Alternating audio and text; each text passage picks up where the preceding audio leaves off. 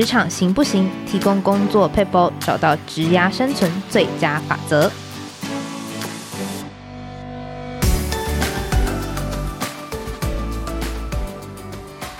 Hello，听众朋友，大家好，我是经理人月刊采访编辑吴美欣。在今天的单元，我们会提供解决职场大小困扰的小 paper，，让你解决工作烦恼，即学即用，为职业加分。今天我们邀请到《不辜负自己就是最好的人生》作者文心兰老师，请老师跟我们听众朋友打声招呼。嗨，谢谢美心，然后各位经理人月刊的听众，大家好。诶，我也是经理人的忠实的乐听族群，诶，因为过去我的每一份工作呢，我的老板。都会去电影杂志嘛？经理人月刊就是、嗯、那个时候，我记得我在前前一间公司的时候，经理人月刊还是大家一级主管必须每个月都要读。太感谢了，感谢你们养我们这些编辑，对，就是我们老板们。是是，然后我觉得，哎、欸，其实那个时候我还算是很年轻的职场的，嗯、算是中阶主管吧。我觉得从这里面其实学到非常多管理啊，或者是工作上面的一些技巧。哦，所以今天我觉得也非常荣幸啦，能够以职场，不敢说老鸟、老人好了的 姿态，就是来跟读者分享一些过去工作上面的历程还有经验。对，老、嗯、老师最近出了这本书，我看了，真的觉得写的是蛮多的辛酸血泪史在里头。是是是，然后我觉得它很有趣的是，其实它的副标叫做“就是你在你的人生中场要重新开机”嘛。嗯嗯、那可不可以先请老师帮我们回顾一下？因为老师。您自己是就是比较蛮资深的公关传播人嘛，那可不可以帮我们回顾一下，说，哎、嗯，您过去的工作历程是怎么样？然后为为什么会决定要在人生中场这个重开机？哦，OK，好。其实大家看到这个重开机的这三个字啊，就会在想说，天哪！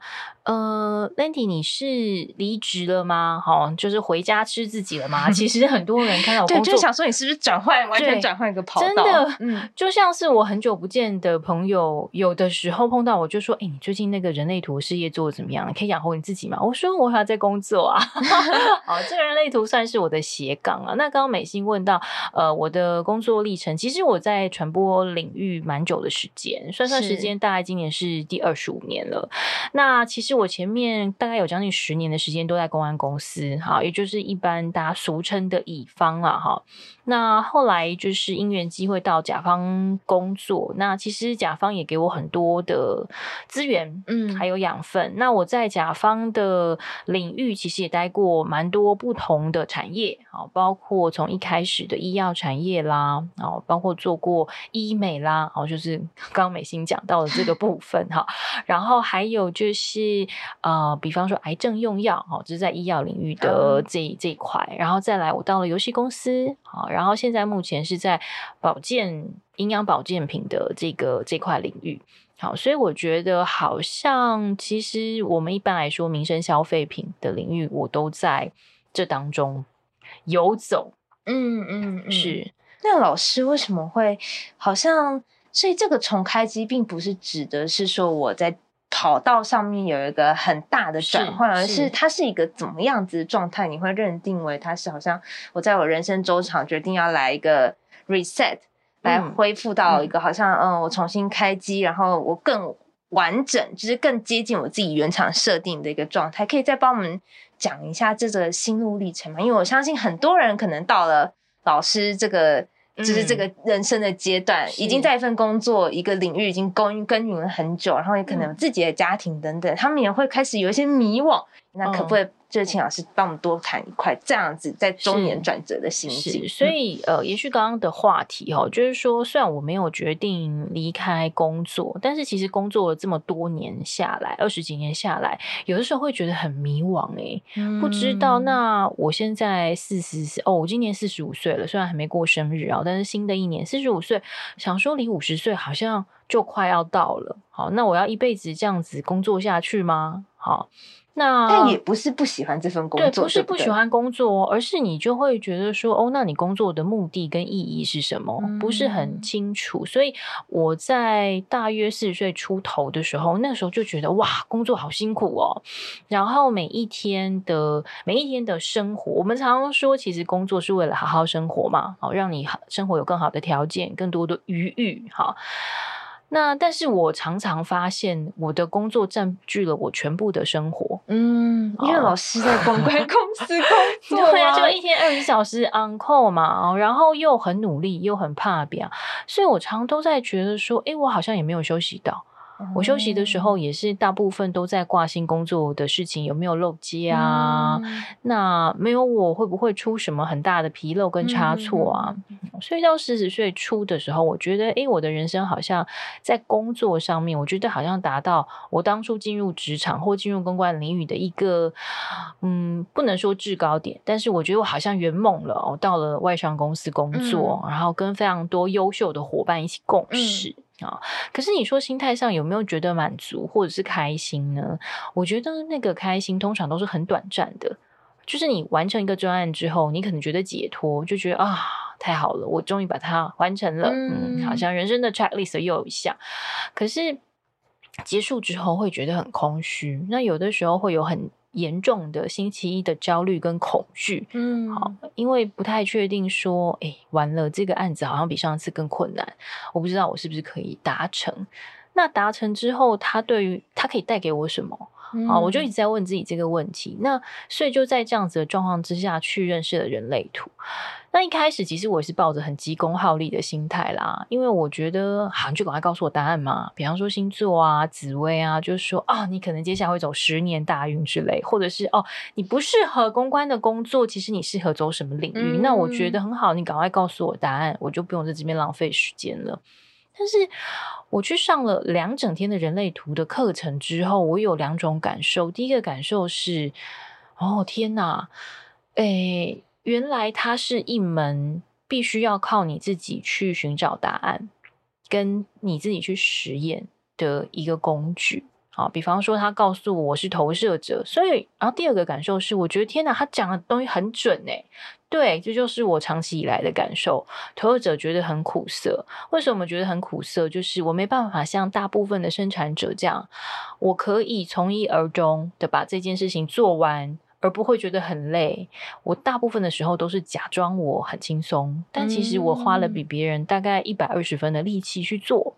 可是我可能只有得到二十分，因为别人可能会觉得天哪，我不希望你做这么多啊。嗯，像我的 team member 就常会觉得我很急迫，觉得我很像老妈子，就是这些东西不用啦，现场临场反应就 OK 嘛。可是我还是会紧张，还是会担心，所以我觉得对他很准确。然后再来，我也觉得好，那所以现在我是要怎样做？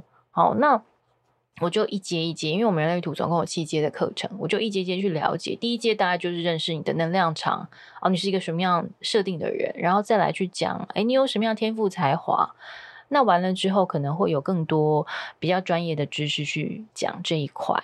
那所谓的重开机，对我的定义比较像是，我觉得我好像重新初始化，嗯，就是我好像格式化一些过去我一直拼命在复制。好，贴上别人的一些程式，因为我在诶、跟其他的朋友分享的时候，我说，其实我这个人别的好处没有，可是我很会模仿别人。比方说，我已经看到美心，我就知道说，哦，他有什么样子的特质，好，他用什么样子的方式让他获得成功，那我就把这个公式背起来，那就如法炮制在我身上啊，就可能做出像你一样的成果。可是那终究不是适合我做的事。好，所以我做出来成果可能不像你这么好，也可能不如像你这么样的顺手，所以我就在想，我要用什么样子我自己的方式去创造出我自己认为的成功。嗯，我觉得老师在自己的书中的前言，其实有提到一段那个重开机，就是你好像一直没有感觉到。什么叫做成功这件事情，对，对不对？对，即便就是老师已经当到了可能是公关公司的主管，嗯、或是我们在企业端也当上一个中阶主管，嗯、可是你好像还是觉得那个成功离你很遥远。嗯、我觉得这好像是很多，因为我自己是还没到那个阶段，嗯、可是我觉得这好像是很多就是中阶主管的一个是。怎么讲苦涩吗？然后就是好像是很多人的心声，就是。我好像觉得这个职位也还不错，但是又好像不够好，就是那中间会有一些些挣扎，然后会有那种迷惘。然后我觉得老、嗯、那个老师刚刚讲的也很好，有一段是我觉得很很有感触。老师在自己的书中也有写到，就是您那时候在刚当上中阶主管的时候，其实你也还在摸索嘛，是就是是你的之前的主管可能都是比较权威式的，比较那种对啊一手掌控式的。可是其实你个性完全不是这样子，但是你只能够 copy 人家的模板。我觉得这个是不是也是在当一个中间主管上面会经常遇到的？我们需要摸索的地方，就是你前你前面的主管如果跟你的作风是完全不一样的话，你怎么摸索出自己的一条路呢？我觉得中间主管是真的非常辛苦的。嗯、我非常喜欢呃呃前辈郝明义的一本书啦，嗯、就是说他觉得中间主管就是骆驼。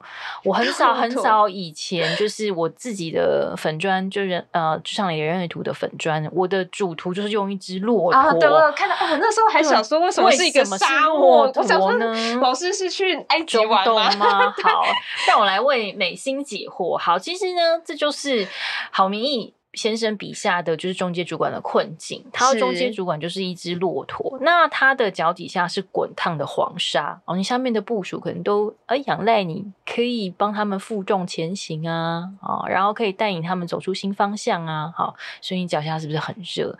那你头顶上是什么？头顶是来自。高阶主管的艳阳，灼热的眼光，灼热的眼光哈！你到底这个月会达成多少业绩呢？你的团队在你的带领之下有没有走出新局呢？所以很多时候，中介主管他，我我常常觉得，在我当中介主管的那段日子，我觉得我我的日子都是无聊死，就是我觉得我每天早上起床，睁开眼睛就觉得天哪，今天又是同样痛苦的一天，就是。我很多事情我其实没有能力能量去做，但是我又必须去做。Uh、然后我当你的 team member 跟你闹情绪，跟你说这些东西他不会做，他不想做，他不知道为什么要做的时候，我真的很想就是反唇相讥说，我也不知道啊。可是为什么这些东西都要我做啊？我心里面有很多 OS。那刚刚美心问到的问题是啊，当身为一个。新上手的中阶主管，然后你你的前手主管或你的上司的风格跟你截然不同的时候，这件事情到底要怎么，到底要怎么 handle？你要怎么管理，建立起你自己的管理风格？我觉得很重要一件事情就是，我觉得你要先够了解自己，嗯，好，然后你要非常知道自己的长处跟财富在哪里。好，就天赋的部分在哪里？因为每一个主管，他今天被擢升为主管，他一定有上司的考量跟理由，那就代表你有一定的长处嘛。所以你要先看清楚这一点。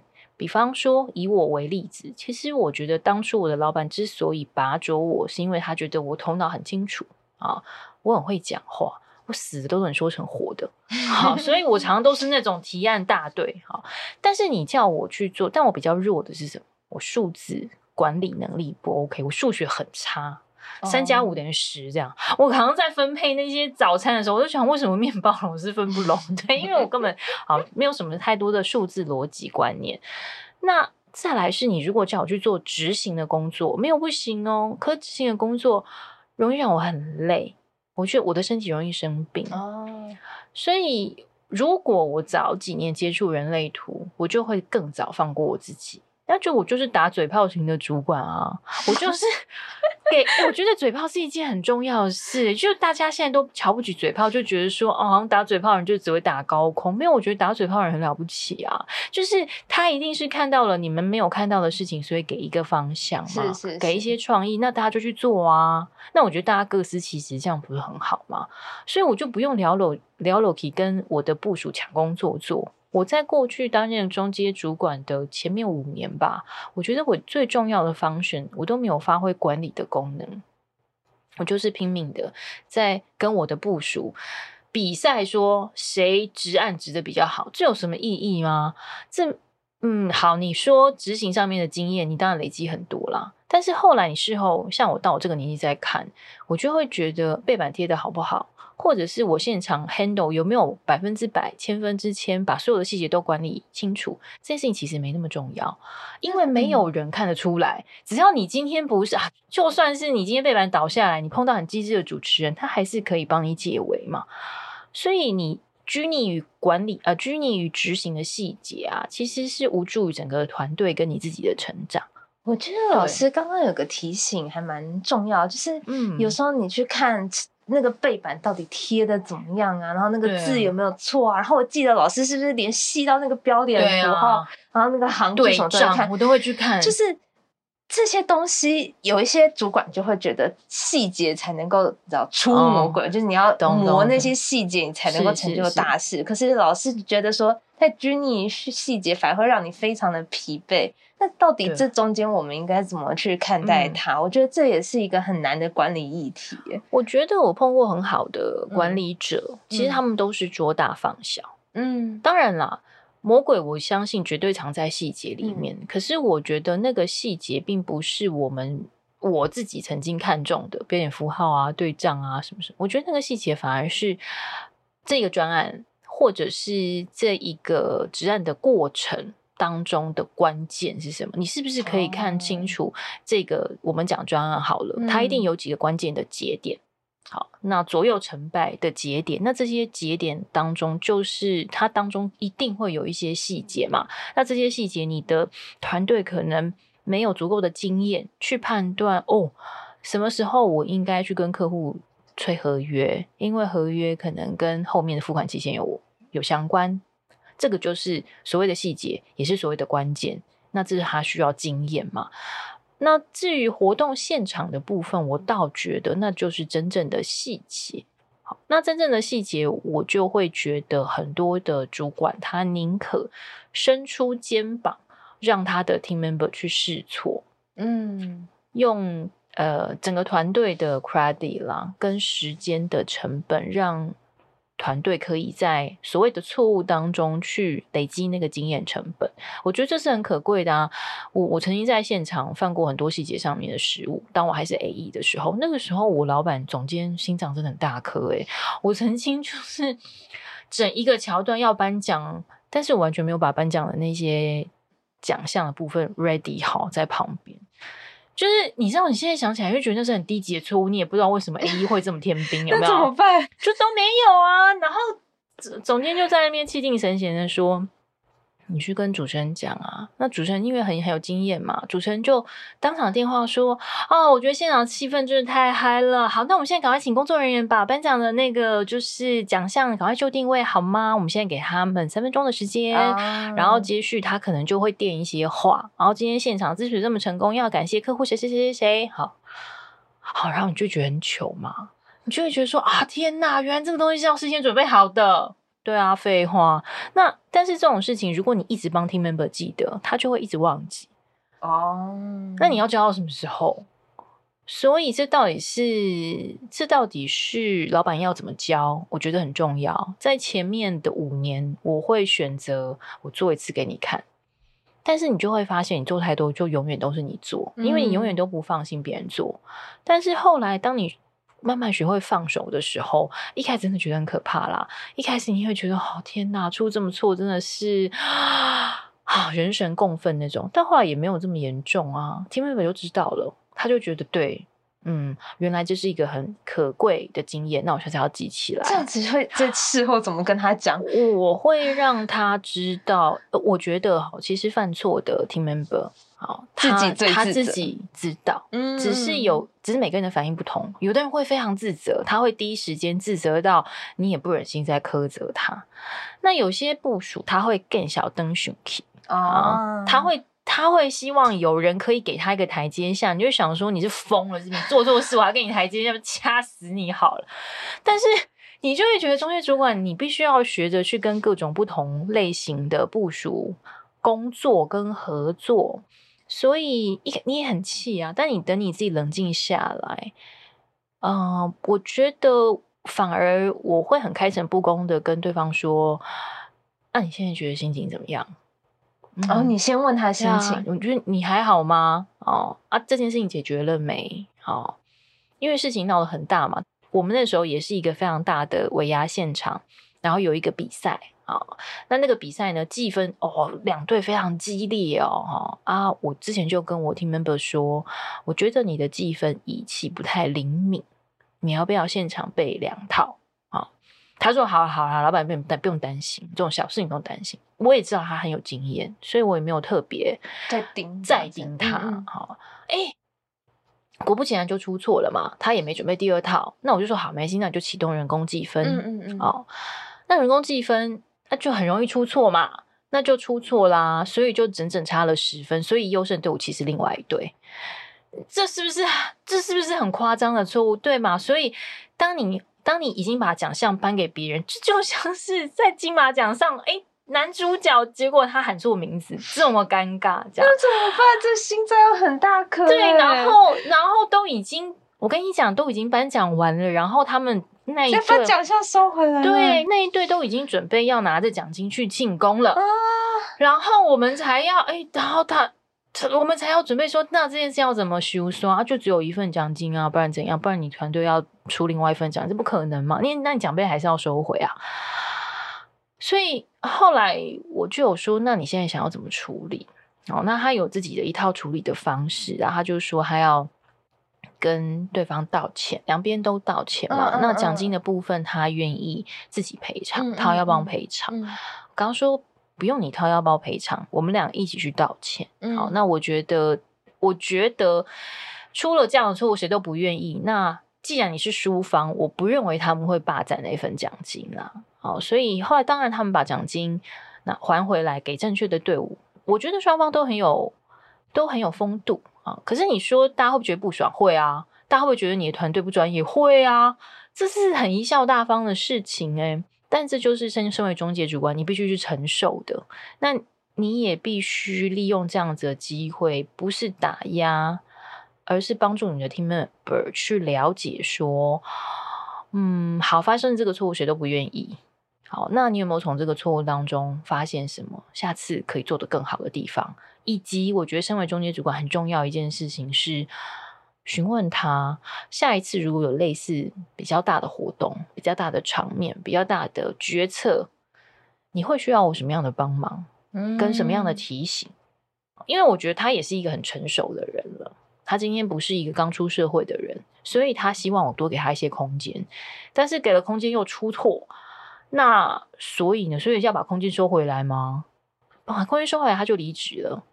那我觉得也很可惜啊，啊，然后我我损失一名大将，我自己也觉得很冤枉，嗯嗯，嗯，所以后来经过那一次之后，我觉得他自己也有所领悟，就觉得说，哦，好，他愿意释放多一点点的空间给回他的主管，在某一些关键的节点给予他一些提醒，哦，以及。我觉得我有，我也比较有 power 去跟他说，这样子以后我们要多一层防护。这并不是对你的不信任，嗯、但是我觉得有很多时候活动现场就是很多 Murphy Law 啦，你很难去避免嘛。与其 后续我们做的这么狼狈，不如就是多做一些。那没事就没事啊，有事我觉得大家也多一层保障。嗯，对，嗯嗯，嗯，老师刚刚提到这个。经验讲的算是现在已经能够心平气和的讲出来了，对啊，当时真的是快气疯了，这样子中风。对 我觉得这个当下，因为现在我们等于是事后回顾，我们整理出来我们的心情，或是觉得我们自己更合适的做法是什么嘛？是、嗯、是，是可是，在那个事情的当下，可能还没有办法这么快就进入到。对，像现在老师刚刚提到的这么对冷静自处的一个状态，对吗？你呃，我觉得你现场当然啦，除去这个案子，也有很多是现场，我就忍不住情绪就大发飙。嗯。可是你两相比较起来，你会觉得大发飙不会比较好。而且后来我从我很多管理跟被管理的经验来呃来看的话，我觉得。不管对方今天犯了什么错误，永远永远不要让对方在大庭广众之下承受羞辱。嗯，我觉得这是非常重要的，在管理上面的一个准则。因为我觉得那个大庭广众之下的羞辱，有的时候会让 team member 很难心平气和的去看待这个所谓的失败的经验。嗯，然后我觉得也会对他造成很大的心理障碍。那有的时候脾气是一时的，你的后悔，你事后也很难有机会，或者是你可能也很难拉得下脸去跟 team member 说，哦，当时可能是说了一时气话。所以，嗯，我曾经因为控制不住情绪，场面搞得很僵之后，我觉得，然后就 team member 就离职啊，说好啊，那算了，那你现在觉得不，我不 OK，那我就做到今天。那你是不是还是得找人收拾这个烂摊子？那以及就是说，我后来发现。有一些情绪化的言辞，team member 会是会记得，而且会记得很久，绝对会。对，有一些 team member，他我们离职很久之后，他还跟我联络，他还记得说：“哦，老板，你当时说我什么什么？”我想说，我都已经忘了耶，我真的不记得。我说我这样，好，我跟你道歉。我觉得我真的太命了。对，然后他都一直很记得，然后这件事情变成他的，也不能说是一个障碍，可是他就会一直觉得说他自己是不是在言辞沟通跟表达上面。哎、欸，不是太优秀，所以他每次谈判都不会成功。我就说啊，天哪，给你这样心理阴影，我很抱歉。我说，其实我这一块也没有很强啊。我现在很多商业上的谈判，可能做的还不如你呢。对，所以嗯，我觉得有时候我我要快要发脾气的时候，哎、欸，我会暂时离开现场一下下。很多时候，你就会发现，当你再回来。有很多时候可能没那么气了，或者是有很多时候你就会想把这件事情搁一下，不处理也是一种处理啊。隔天你可能就会有更多处理的方式跟空间。老师，我想问，因为是像是老师自己有说嘛，就是自己那时候身为中介主管，其实您也是一直在摸索，嗯、然后公关产业也是是对内对外，其实它就是一个夹心饼干。然后我一直在想。要怎么样子不让自己很内伤啊？就是你在心平气和，如何不辜负自己吗？对对对，就是 你如何、喔、你如何在这么多压力啊，然后再加上老师您自己有时候你自己的特质是这种投射者特质，啊、所以很容易感觉到别人的能量啊，对，对不对？是，所以就是你怎么在这么多方的可能期待啊、压力啊，嗯、还有你自己也有对自己的期待之下，你如何？嗯，就是我们回复到我们身边，不辜负自己，你如何不让自己不内伤？嗯，对，我觉得这真的是一个非常好的问题。也许我现在也还没有做得很好，因为我觉得投射者就是我们常常追求成功嘛，然后我们也很关注外在，所以我们常常会很关注别人对我们的眼光是什么，心里面有很多小剧场。哦，美心这样看我。他是不太开心，是不是对我的工作分配有一些意见？哈，总是很想要多方讨好，我的心态是这样子。那你说我是怎么怎么转换呢？我觉得哈，嗯，当我我有一阵子真的过得很不快乐，我觉得我的人生到底都在为谁辛苦为谁忙啊？好像要讨好每一个人，然后要做事做得很周全，好，这个世界才会维持一样运转的样子。其实。您只说在工作上，啊、各方面，对各方面，在关系里面也是啊。嗯、然后我就会觉得说，我到底我到底招谁惹谁？我有欠欠人家什么东西吗？哈。但是后来我发现一件事情，就是我接触人类图之后，我的老师跟我的同学跟我说：“哎，你有想过吗？你跟这个世界很多人的关系。”很多 partner 的关系都是源自于你跟你自己的关系。你有没有认真想过，你跟你自己的关系是不是也是这样？就是你自己觉得自己总是缺很多，不足很多，所以你其实有一点看不起自己，哦，觉得你必须很多事情都要矮人一截，先让对方满意，自己才会开心，是这样吗？我那时候有点听不太懂是什么意思。我想说，好，我自己跟我自己关系什么意思？我觉得，我觉得，我觉得很难参透，对不对？我觉得我自己跟我自己挺好的啊。然后，但是，但后来我发现，我根本就没有好好的认识跟了解我自己，从来没有。什么？为什么会突然有这个体察？因为那个时候我们在书上教投射者的时候，大家就说：“哎呀，投射者就是关心别人更胜于自己嘛。”我想说，这什么意思？关心别人不是天职吗？后来我才发现不是诶、欸，很多人都是先关心自己，有一些人是关心自己，先把自己照顾好之后再去关照别人。嗯、比方说，我举一个很简单的例子好了，就是因为我常年都在做沟通工作，很多时候都必须要兼顾，就是大家是不是开心啊，是不是尽兴，所以我都会把我自己的生理需求降到最低。有活动办活动的时候，任何活动，其实我可以整天都不吃东西。我先生就说：“你你以为是外外科医生吗？就外科医生才会这样。”我就说：“哎、欸，很多公关从业人员都是这样子、欸，因为你吃东你吃喝东西是不是就要上厕所？嗯，很多时候你上厕所并不方便。好，然后再来也很担心自己有口味上的问题，就是口口气不好。那你就想说，好，那就自己就是干干净净，好，活动结束完之后再吃。嗯嗯嗯嗯嗯嗯。但是。有很多时候，你当你自己都处在又饿又渴又累的状态之下，其实会影响你很多决策判断。你会过度紧张，你会对很多东西过度反应。就算活动完美结束，我觉得散发出来的气场，本人散发出来的气场是让人家很不舒服的。嗯，所以我以前每做完一个大活动，我的团队一定都会至少有三四个人离职，再也无法忍受我。可是我那时候就想说，随便了，我也。老娘也受不了你好吗？你最好赶快走。好，对，所以我就觉得，嗯，我为什么要，我为什么要把自己搞成这样？好，第一个，我为什么要把自己搞成这样？这件事情有这么值得？比方说客户的活动，有这么值得我去得罪我跟这么多人的关系吗？哦，然后每一次活动办完之后，我一定大病一场。就是你好像觉得啊，所有事情忙完了，别人放假了，然后我就自己就开始生病啊。所以我先生就跟我说，对，你以后赚的钱其实就拿来看医生，然后不休假就是 就拿来看医生，这样你有开心吗？这样你有觉得你工作的意义就是为了这个吗？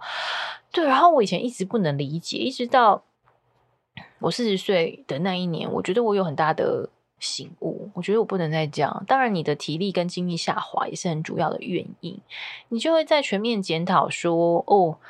那我是不是应该先关注我自己的需求？像比方说，今天跟你采访之前，以前我都会很认真的先把访纲看一看啊，然后诶很认真做笔记什么的。如果有一些些尿急口渴，我就觉得没关系，等等再说。对，一个小时嘛，嗯、很快结束了啊！我要让自己进入那个心流。嗯、可我今天就提早来，我就让自己先去上厕所，先喝水。好，然后我觉得。一样很 OK 啊，我觉得今天我们谈，我反而更放松。嗯，这就是我觉得，当我有先关照自己的时候，我觉得我跟身边的每一个，不管是人的关系、工作的关系，好，或者是跟自己心里那种暗黑情绪的关系，我觉得都有一些微妙的转变。嗯，哦，你你会觉得，哎，好像很多事情没有这么急迫，没有这么重要。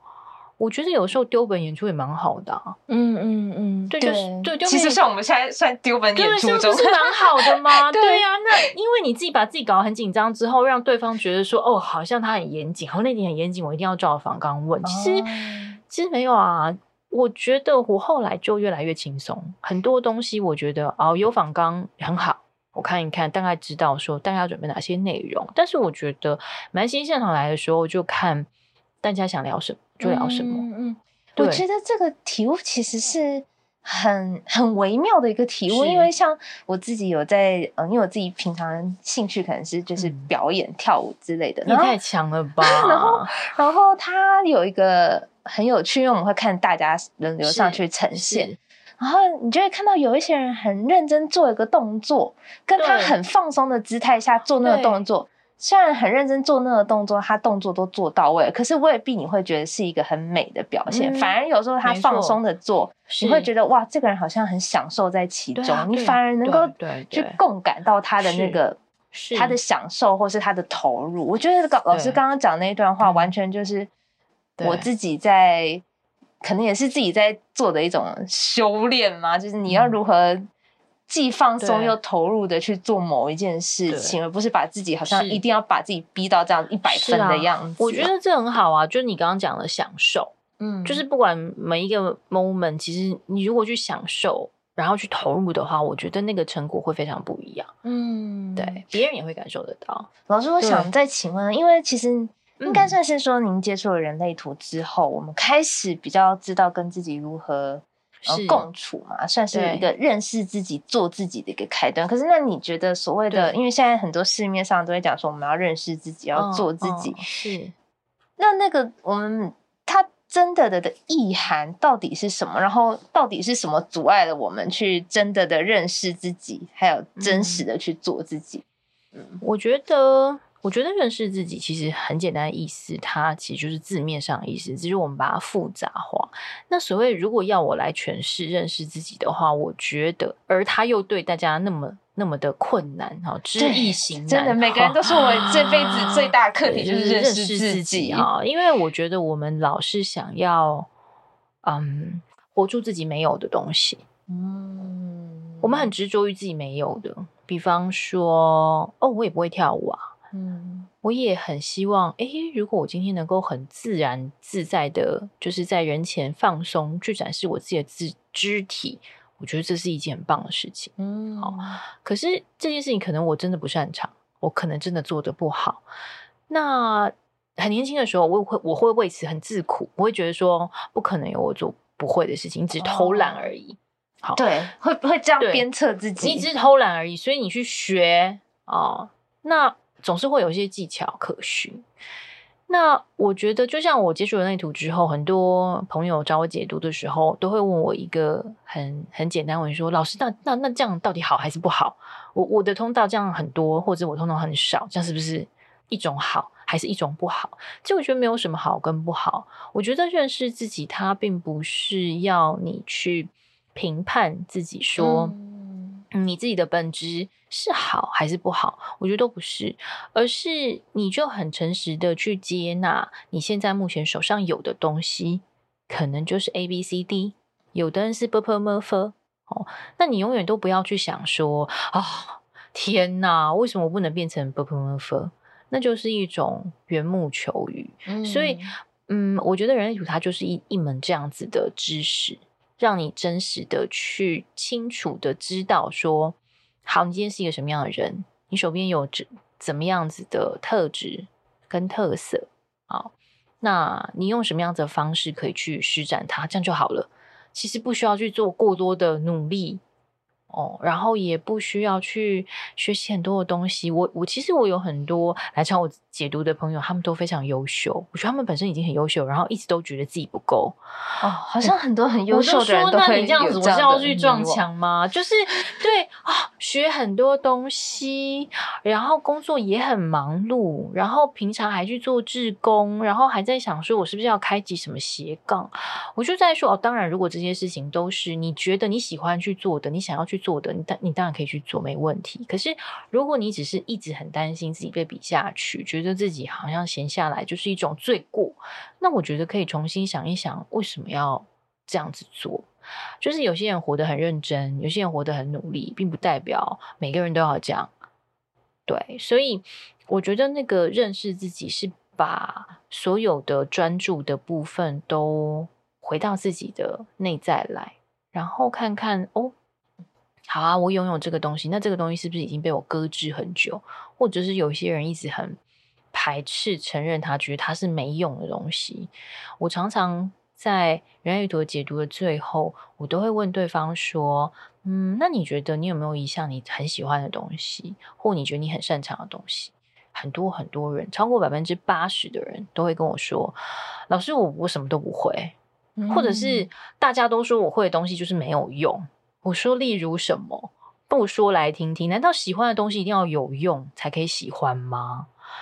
那我就听到很多，我觉得根本就是超级奇葩的答案啊！我就觉得哇，他们好有才华哦。比方 说，有的人很会彩绘，可是他们不知道彩绘这，他说这这这算是什么？这算是什么值得喜欢的事情？我说当然是啊。然后有些人他的才华在于说，比方说像我们这样。边采访，他就可以边速记，用图示的方式速记成一篇漫画或一篇故事。我觉得很厉害，说速记师，我说这也太屌了吧！这根本就是天才啊！但是他们就说没有啊，就是现在市场会需要这些东西吗？对，你就会回到现实的考量，那同质性不是很多吗？那那那我做这个。到底有什么用处？可是我想要问的是，我觉得很多东西，难道一定要有用处才可以去？就像我刚刚说的，才可以去喜欢吗？就算是你喜欢的东西，可能在物质上面暂时你觉得没有用处，但是我觉得那仍然是一个你可以寄情跟抒发的地方，你都应该要去重视它。对，就像我写作写了四十年，我也从来没有想过可以出书啊。嗯，对，所以我我我都很鼓励大家说，不要去贬义自己有的。我觉得每个人有的都是很独一无二的部分，只是我们都太常用主流的价值观去框限，说这个没有用，这个不会赚钱啊，这个以后会被 AI 取代？真的吗？就是未知的事情，其实大家现在都还不晓得，但是我们很快很快就会用主流价值觉得啊，现在什么东西最有用，所以你去学什么？对。我觉得这个道理有点算是知易行难嘛。对，我现在也常常提醒我自己啊，像我的小孩，他们很喜欢学，他们很喜欢画画。可是我的大女儿就很偏，她就跟我说：“妈妈，我想要去学漫画。嗯”我一听就皱眉，我想说：“漫画那是什么东西？你不是应该是那种素描开始学起吗？就是学漫画要干嘛？学漫画可以赚钱吗？学漫画不是很辛苦？”但是后来我就哎、欸，马上就觉察到我这些很世俗的想法，嗯、我就说好啊，你为什么想学漫画？他说没有啊，我他很喜欢画一些细节。他说我很想要画像之前很红的《鬼灭之刃》啊，他觉得好漂亮。嗯、他想要自己去学画那些细节，可以让他觉得很疗愈。五年级的孩子跟我说很疗愈，我就说好，那你去做，因为他也是投射者。我觉得没有什么比他自己能够。疗愈他自己要来的重要，嗯嗯嗯，对，嗯，我觉得有一个是之前好像在网络上看到一个心理学家，嗯、他有提到，就是现代的父母会把小孩就是都塞满了很多，好像你要做正事的空间，譬如说你要去学城市啊，学英语啊，学游泳啊，可是。这样长，就是在这种成长背景之下长大的小孩，反而不见得快乐，因为他们往往被剥夺了他们真的可以无所事事这种是啊欢乐啊探索的时光。我觉得这好像也是在我们这一次，嗯、呃，在我们这次访谈当中，也可以送给大家的，就是即便我们是成人了，嗯、可是我们也可以给自己一段比较悠闲的。属于自己的快乐的时光，而不用汲汲营营去，好像就是满足大家的需求这样。没错，没错，没错。然后最后，我想再请问老师，因为其实我看老师这本书，就觉得哦，老师过去好像真的是我们从基层，然后做到主管，一路上面有很多的打磨这样子。然后之前听老师的访谈，又又听老师说，老师希望这是一本就是疗愈大家的书嘛。嗯、那嗯，就是我想问。老师说：“您觉得您在这个我们职场大概二十五年的过程当中，从过去走到现在，你大概放下哪些，或是做了哪些调整，才能够从过去那种好像很局促的自己，到现在比较能够解放自己这样子？”嗯，我觉得这是一个很好问题。我觉得我放下了比较的心态，嗯，因为我觉得我的比较心是很强烈的哦，就是我会你要比别人好。对，或者是如果起码得比自己上一次做的好吧，去年做的好吧，那种我觉得那种比较心会让我落入有的时候很低潮的情绪，然后有的时候过于高亢的情绪，嗯、就会觉得啊，算了，我怎么做都没有比别人好，也没有比自己上次好，那算了，我就不如就不要做，直接摆烂。对，然后有的时候会觉得不行，我现在一定要学这个学那个学学学。A 学 B 哈，全部都学完了，这样我就可以比别人更好了，我就可以做的比别人更多。但是我后来就觉得，对啊，人为什么会需要这么多的比较？很多时候，我觉得当你自己专注在你自己真正喜欢的事情上面，我觉得那个你散发出来的光彩，其实是不需要被比较的。别人就可以清楚的感知到，嗯、那而且我觉得这个世界上也没有所谓的高下之分，因为我我把它看成是一个每个人都是一个平行的个体的宇宙的概念。以前我把宇宙看成是整体的概念嘛，所以里面很多人都是绝对的高下的位置，谁、哦、很有钱，谁很有能力。可是后来我发现说不会啊，这个宇宙就是很多小的星球啊，有的人就是在很边缘的地方发光。那就会吸引一些人前去。那有些人就是在中心发光。那像我就是这种，哎，点点小心子，我觉得也蛮好的。就是哎，当大家觉得很寂寞啊、很无聊的时候，抬头看看星光，会觉得哎，不是那么的寂寞。好，哎，原来有人像我一样，哎，觉得好像自己很平凡。可是自己手边还有一个自己很喜欢的东西，像文字像也赚不了钱。对。文字并不是一个可以用来赚钱的工作，可是它可以用来疗愈跟鼓舞大家，我觉得它的价值其实是 even 是更高的。嗯，对，所以我我我希望这本书能够带给大家最大的疗愈是不要妄自菲薄。当你妄自菲薄的时候，你很容易过分低估自己的力量。那呃，我也很喜欢一句话，最近大家常在讲啊，就是以生命影响生命啊，就是不管那个生命它是一个怎么样的生命，可是我觉得只要我们活出自己生命当中就是很独特的样子啊，我觉得一定可以去鼓舞很多人。就像美心跟我谈到一些细节，或有些读者跟我谈到的细节，我都觉得很惊讶，因为我觉得哈天呐，我写这个细节的时候，完全没有想过这个细节会感动。或触动到其他人，因为我觉得这就是我生活中碰到的一件事情，或我工作上面的低谷。我我想说太丢脸了，大家写出来会不会对我有很多负面的评价？嗯嗯嗯。但其实不会啊，大家想说啊，天哪，原来有些人，原来有人跟我一样。嗯，对，所以我真正想要带给大家的疗愈是这个。嗯嗯嗯，我觉得能够揭开自己过去。做不好的事情，或是自己的一些伤疤，都是一件很不容易的事情。嗯，真的是啊。对啊，谢谢老师今天的分享，也很谢谢美心。嗯，那如果喜欢我们的内容，欢迎订阅经理人的 Podcast，或是到我们的官网更多相关文章。那也欢迎有老师最近所出版的呃，不辜负自己就是最好的人生。那谢谢老师，谢谢美心，谢谢，拜拜，谢谢，拜拜。